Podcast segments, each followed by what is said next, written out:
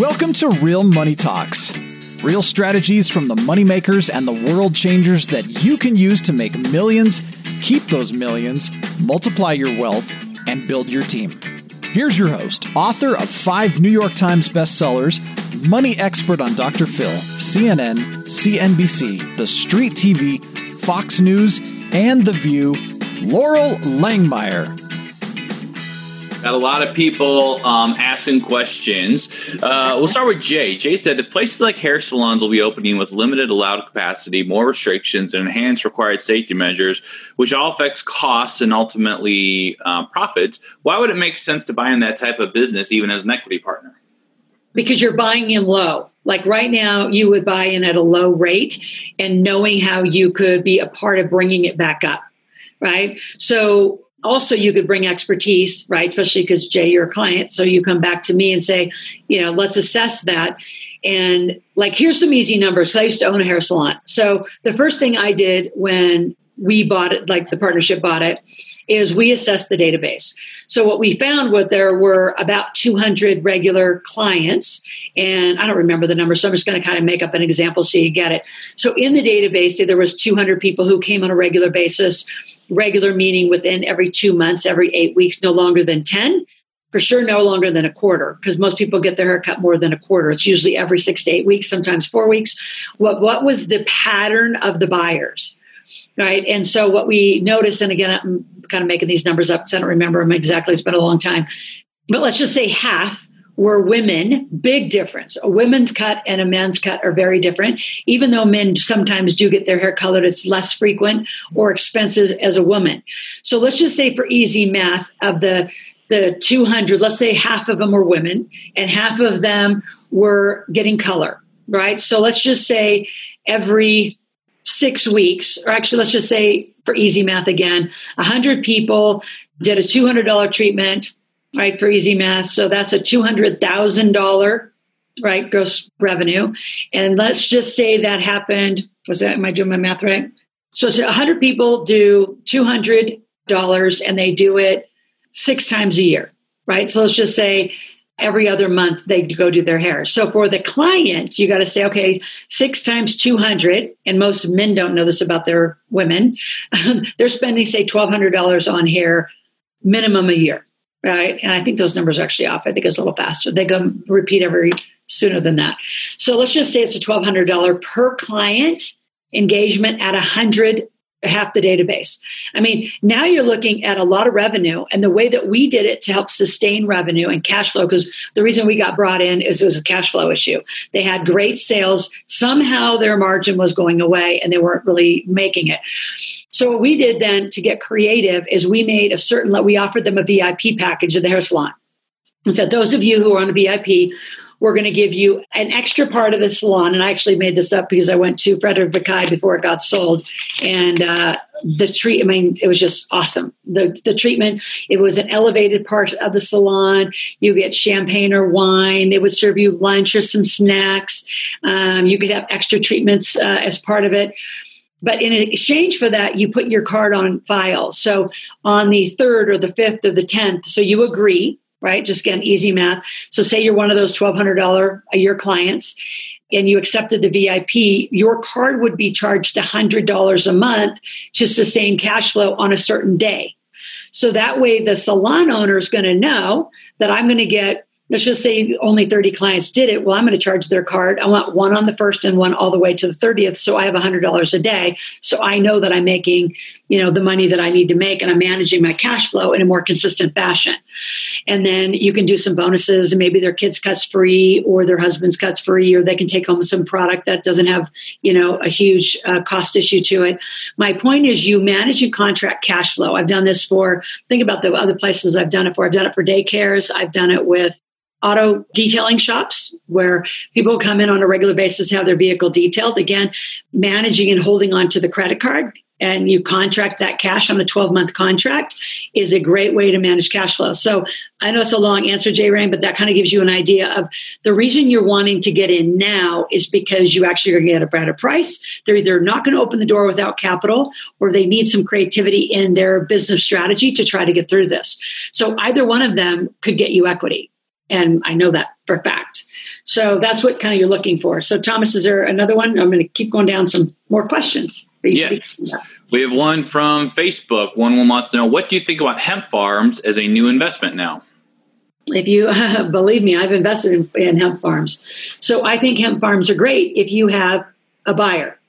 So what happened in uh, in the 2019 crop time is uh, first of all, like there were people in our community, which I can't even believe the lack of common sense, went to Montana to buy a hemp farm. Sorry, but uh, it freezes there. Like you don't buy hemp. Uh, I mean, there's summer freezing nights. So there's just some logic that a lot of people didn't assess. But the biggest problem that happened with hemp was the food chain, right? The supply chain wasn't there and too much biomass got produced. Those who actually knew how to produce it down to a product and got some uh, retail distribution got out of it uh, alive. But there's still a lot of bottled up hemp and just biomass that is not moving. So I think the farm by itself is great, but I can tell you from experience, unless you can have the complete supply chain uh, to the end retail and know that you have a buyer, you could get stuck in your cash flow. And uh, some of that, you know, depending on how you process it, is going to have some expiration dates to it. Let's see. Um, again, we talked about APAR customers. You know, wh- who makes up the market? you know and what's the the viability of growing in the uh, local market so a lot of times you have very geo targeted kinds of businesses restaurants you would say hair salons and even interior designs and architects, but that's not true. I've uh, gotten very creative with clients. Um, I mean, one of my more creative, I'm going to think about like some of my way out there clients. I mean, in Australia, like I have people who live in the outback, and one has become a world renowned music teacher, and she uses online technologies, use it for years to teach piano lessons, to teach guitar lessons. So, some of you, if you get motivated, can really get creative about creating a revenue stream. And here's the other thing, too, for a lot of you, if you're looking at buying, what you could do is bring a new revenue, like I call it a department or a division, a new revenue division to a company and take a percent of that revenue. So you may not take part of the company, but you're going to take part of, in fact, uh, I was invited into what will become a big roll up of a company just to bring my content. A, because I'm a woman, I'm in, uh, you know, the money space. There's very few people. So right now it's more of a joint venture, but the goal is that we'll move into a partnership to roll up and sell later on do you have to be geo targeted for the business? Obviously, like an auto body shop, RV parks, storage, you pretty much have to be geo targeted or at least understand the pattern of the traffic that you all be looking at do you have seasonal you know is it seasonal? Is it landscaping? Is it lawn care? Is it skiing? Is it um, ski gear? Is it golfing? You know uh, like i think about just what's, what's right around here in tahoe uh, in the lake tahoe area and how that's highly affected. I mean all the traffic on the lake is just opening up which is going to be interesting to look at boat rentals, uh, jet ski rentals, and all of the rentals, the kayaks on the lake, and see how they keep those sanitized. That's a whole new cost structure they've never had to deal with. They could turn boats every two hours, every three hours. And boats in the lake rent anywhere from two fifty to thousand dollars an hour. So when you're in an hourly needing to churn, which also restaurants churn, hair salons churn, there's so many variables. So as you can tell, I get really excited about this. I could teach it forever. So those of you who are looking to do this, um, please let us mentor and coach you through just what we would consider the obvious because we've been doing business for so long. Is there a single? So here's a different thing. Is there a single customer account or are there large customer accounts? And so like I'll use, you know, Vicki, you're out there, right? So you do a lot of like you have really large accounts with event venues, right? If one client went away, it's a risky model. So some of you want to think about what I call corporate accounts. In fact, I've been invited in to now look at corporate accounts. I haven't done corporate work in a long time because I do individual work, right? So small business owners versus a very large corporation because they're going to consume a lot of your time. And if one goes away, it's kind of like having a job right? So I love and like to see a variety of kinds of income that actually can really recession proof you right? So if you think about you know what what i do i have products online consistently. Now we're having more and more of ours online. We do offline now. We do a lot of online events. Uh, we can have sponsors joint ventures people who pay for recognition of our data to our database. So think about where the money all comes from and how it churns for you. It's just how does it market uh, its products and services? Is it, is it all online?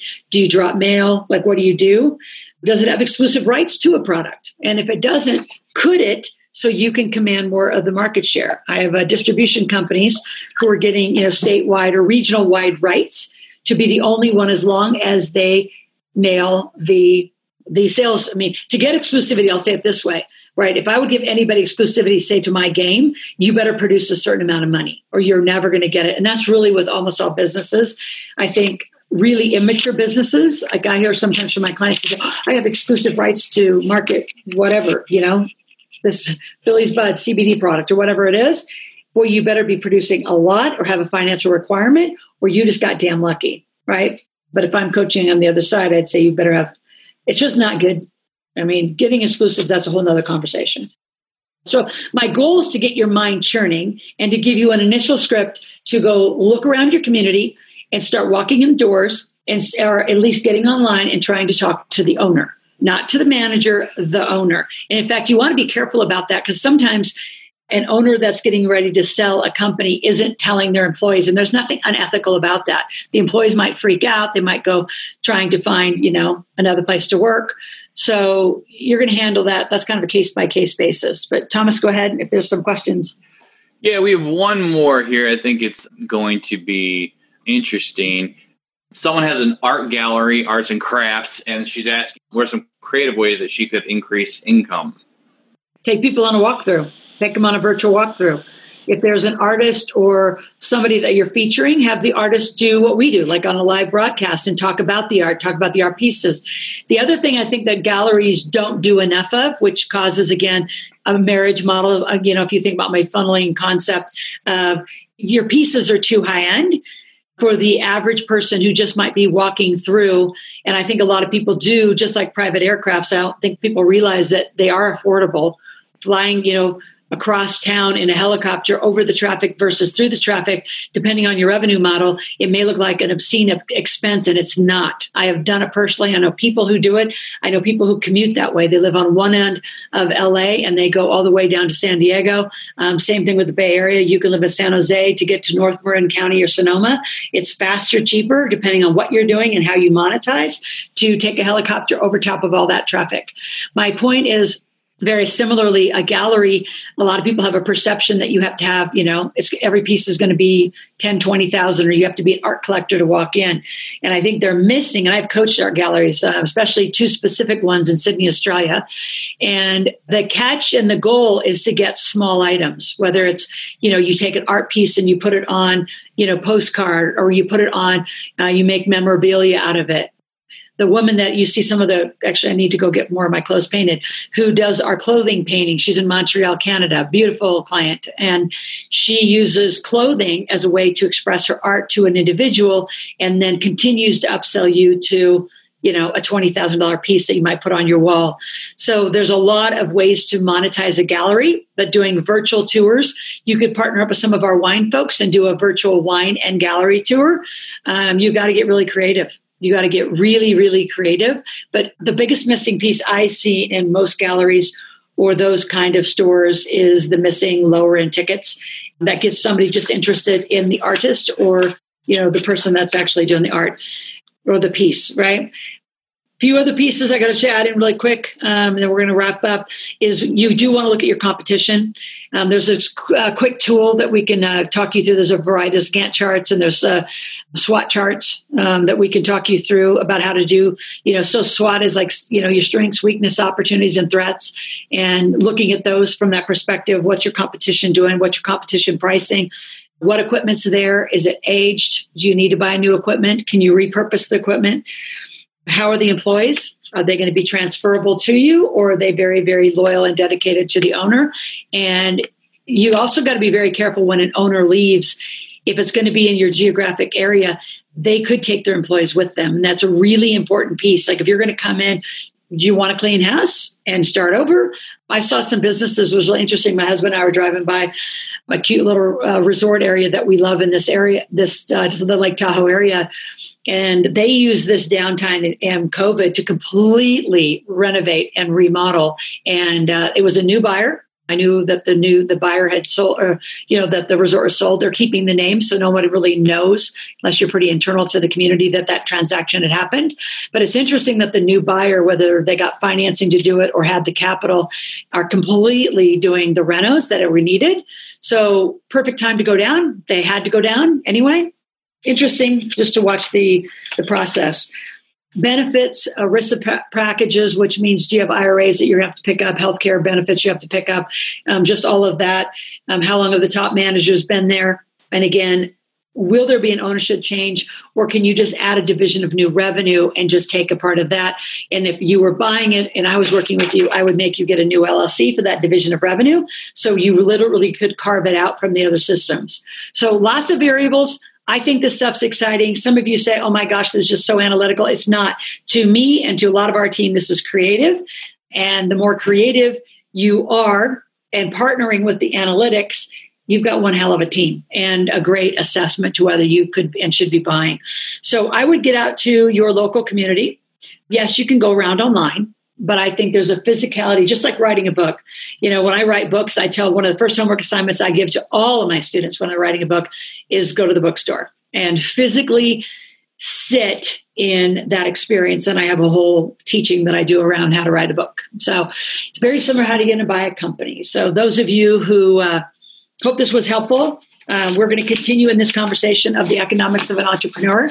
In fact, maybe uh, I think that should be the title of what we're going to be doing is how do you become an entrepreneur? How do you not get tied to the business and uh, know where the uh, what I call the pressure points and the stress points are in the company? So, Thomas, anything else for uh, our? I always say I'm going to go half hour, and then I I always wind up to an hour. Uh, well, we got a couple questions in there, but we are at the, the top of the hour, so it's up to you, Loral, if you want to take them or if you just want to do a, a general sign off. A lot of people are worried about, well, not worried about, but kind of thinking about the economy forecasting. So you have time for one more question? Yep. Well, let's do one more. And then all of you, I really want you to do some homework. And I want to hear about it, because what I'm going to do is we're going to close the broadcast and I'm going to go over to the Millionaire Training Group and ask Steve, or we're just going to go live there. We need to train you that you're going to get the best content in the Millionaire Training Group.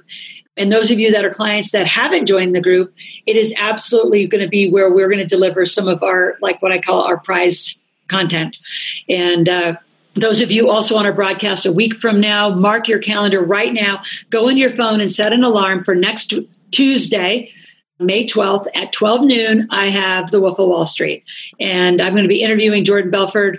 Uh, we're putting that interview together. And those of you in the Millionaire Training Group, we have asked you to list some questions. So, Steve, if you want to uh, either take that personally or have uh, someone on our, our team just really be aware of questions should be coming in that if you had a question you wanted to ask Jordan Belfort, who the entire movie Wolf of Wall Street was uh, built off of his life story, what question would you ask? And we're not going to do it here, so don't even begin here. We're not taking this chat across. I want to see inside and I want to start conditioning you that if you're a millionaire in training, that's where you're going to get your most prized content and some bonuses and offers and be able to contribute to interviews. Um, the other person we are going to be having back on is Jim Blasco. So, Jim, cryptocurrency expert, may even have him on uh, this Thursday as we're putting our week together. Uh, really important. Crypto's taking an interesting run right now, and uh, some of you don't know enough about it. And it's really important now that the governments have all finally decided it's not like this. Don't think COVID is the inspiration to a lot of this stuff. The Canadian government, the US government, and many governments across the world have been planning and or have digital currency already ready. They just haven't hit the go button.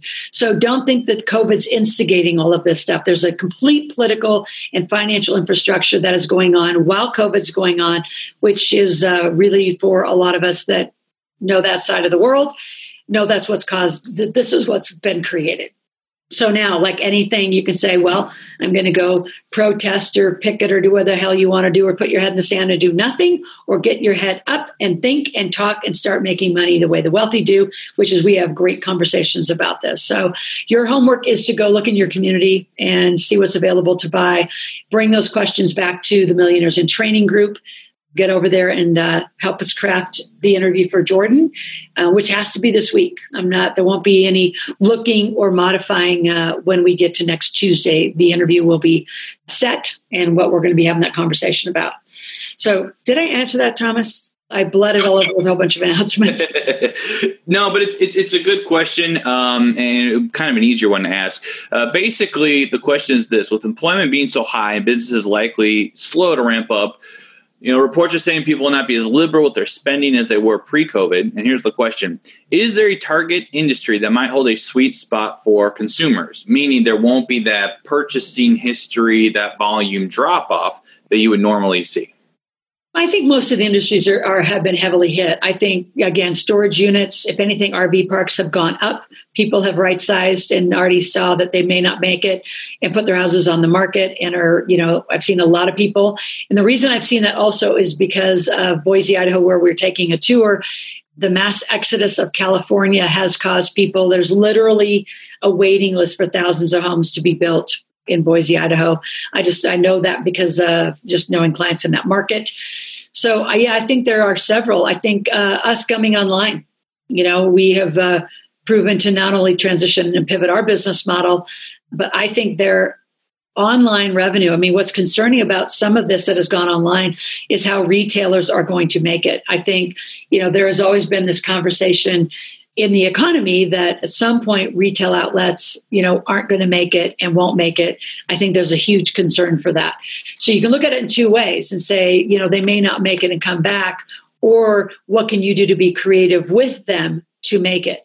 Uh, vehicles sporting vehicles there'll always be necessary and there'll always be purchasing power around that. But i do think the discrimination and the discriminate income people are looking at how they're going to spend differently I think they're making interesting choices short sightedly just because we're seeing it. I mean, I, for the history of doing this work, think people need to learn about money, and this is not where you discriminate, right? Just like if you're joining a gym, you know, if you had to pick, you know, joining us and learning about money, and you already had to go put your gym in, in your garage, so you might as well just keep it in your garage and get very purposeful about the result. I think a lot of spending right now is emotional and not planned with a proper intent, right? So, what's it going to get you in the long haul? And that's just a lack of goal setting and clarity. So, we're going to be closing this broadcast. Uh, let me know if you enjoyed it today. If this was good content, please let us know. I'll have Thomas uh, keep the chat open over here for a moment. And Steve and I, I'm going to go regroup. And we're going to the Millionaire Training Group where I'm going to give you a few little golden nuggets about other businesses that uh, I've been involved with and things we're doing to uh, create some purchasing power around it. The one thing I to tell all of you is some of this stuff, if you have good expertise and a good team, i.e., us on your team, you can buy things and not have to pay a dime. So there are ways to get that done. So right now, if you have never joined our Millionaires in Training, I would be racing over to Facebook. Join our Millionaires in Training. I'll meet you over there for just a few more minutes of some golden nuggets. Okay? Thanks. Have a great day. See you on Thursday. We're broadcasting every Tuesday and Thursday, 12 noon Pacific. Share with your uh, groups and please take uh, any of these recordings and pass them on.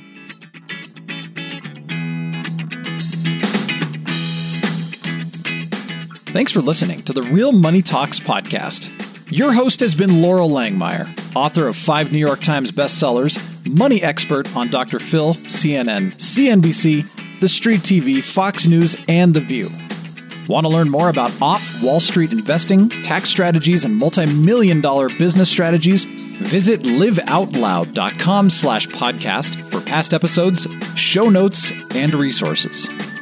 For some special wealth building gifts only for Loral's podcast listeners, visit liveoutloud.com slash podcast gifts. Do you have a burning question for Loral? Visit askloral.com to submit your question and it may just be covered on a podcast episode. So stay tuned and be sure to subscribe to get new episodes every week.